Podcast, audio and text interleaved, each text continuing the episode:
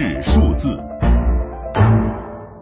今天的数字关注的是我们生存的环境，这是来自中国地球化学调查报告二零一六年版的消息。这个报告当中公布了来自中国地质调查局方面的信息。地球化学调查目的啊是绘制地球化学元素图谱，为资源开发和环境保护提供依据。那么这个报告中显示的信息。呃，告诉我们这样一组数字：全国地下水水质调查显示啊，总面积四百四十万平方千米，其中约三成地下水可以直接饮用，约三分之一适当处理之后可饮用。具体内容是什么呢？我们来听央广记者刘飞带来的报道。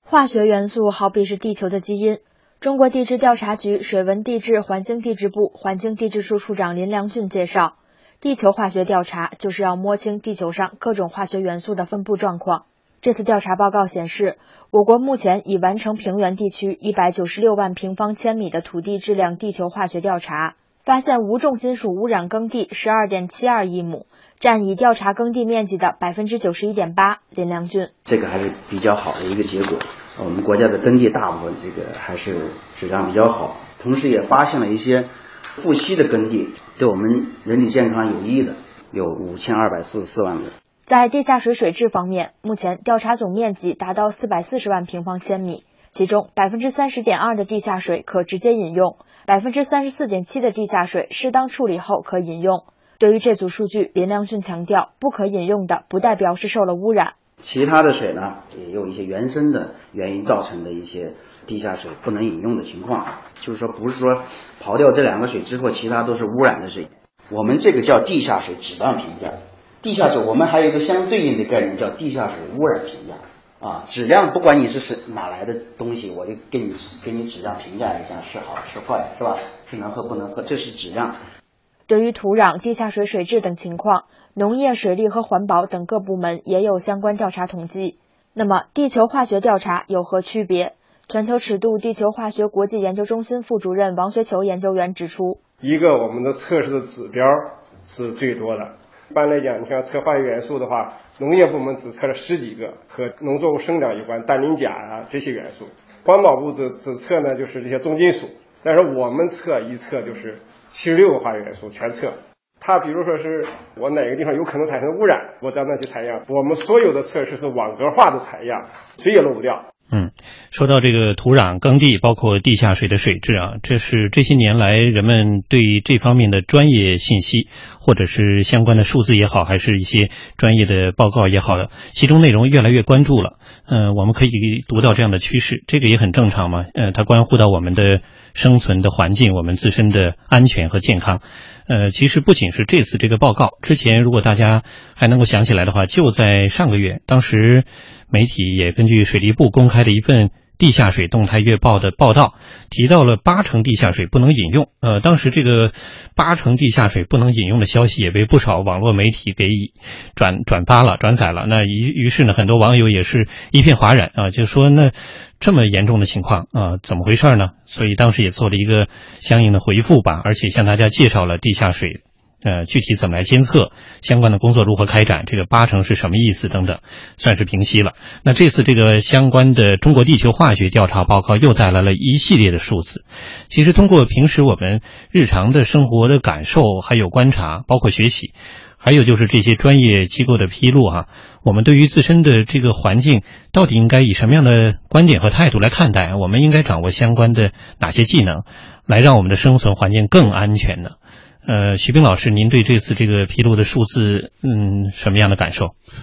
这次的数字好像没有上次的那么恐怖。对，那个，而且就是我还是强调一下，这个地下水我们本来是不会直接饮用的。嗯，这个我们喝的还是自来水，自来水理论上都是处理过的，甚至我们可以说，自来水本身是可以直接饮用的，就说即使不烧开，当然，更何况我们平时还会烧开，所以我觉得绝大部分情况下。呃，还是安全的。嗯，当然我们且不说，我们并不是说一定强调啊，这个我们就要放心。但是我我是想说的是，就像那个前段这个疫苗事件一样，嗯，呃，我们对于一些公众事件，对一些尤其涉及到这种，比如说食品安全啊，或者说身体健康啊，这个关注是对的。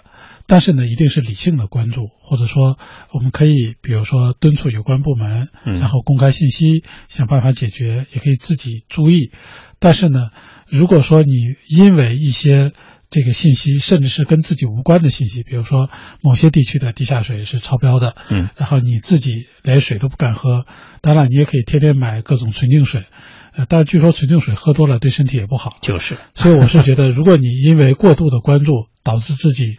这个身体也受损害，或者金钱也受损失，我是觉得真是没必要。嗯，呃，如果从这个记者的角度，或者是呃一系列的对于类似的，比如说土壤啊、耕地啊、地下水受到污染啊，呃这些新闻事件的调查角度来看，我们应该如何看待这些相关报告的信息的披露？呃，国庆你如何来看待？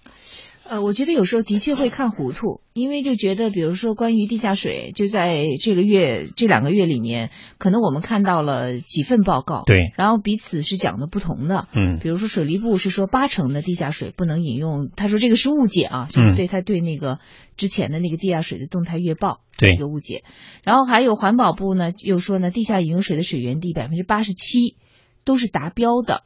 啊，这讲的又是地下饮水的水源地，嗯，然后那个今天这个呢，就差不多是三成吧，将近三成是可以直接饮用的，对，呃，但是实际上呢，你比如他们讲的是不是同一个东西，以及它这个里面就说是不是呃，就是这个特所谓的所谓的这个，经常我们会在那个呃叫统计口径上哈，会有会有那个不同，嗯。嗯，所以我就觉得就是呃。其实，比如说我们在播新闻的时候，编新闻的时候，有时候是会有做一件事，就是你会把它，你和你已知的东西是要做一些比对的。嗯。那么我们很多部门，它当然也都是一些专业部门，它做发布这样一些报告的时候，呃，其实有时候可能我觉得需要一些更加，呃，有比较的解读。对。呃，这样的的话，大家才能看出哦，这样一份报告，你讲的到底和别人说的是有什么不同，嗯，或者在什么地方是一样的，嗯，要不然真的是会很容易听糊涂。是，而且尤其现在这样一个网络传播的时代啊，更需要对相关的这个专业部门有一些呃媒介素养。啊。这个媒介不仅是以往只是发布一些信号，是不是彼此之间的关联度或者整体这个标准的筛选上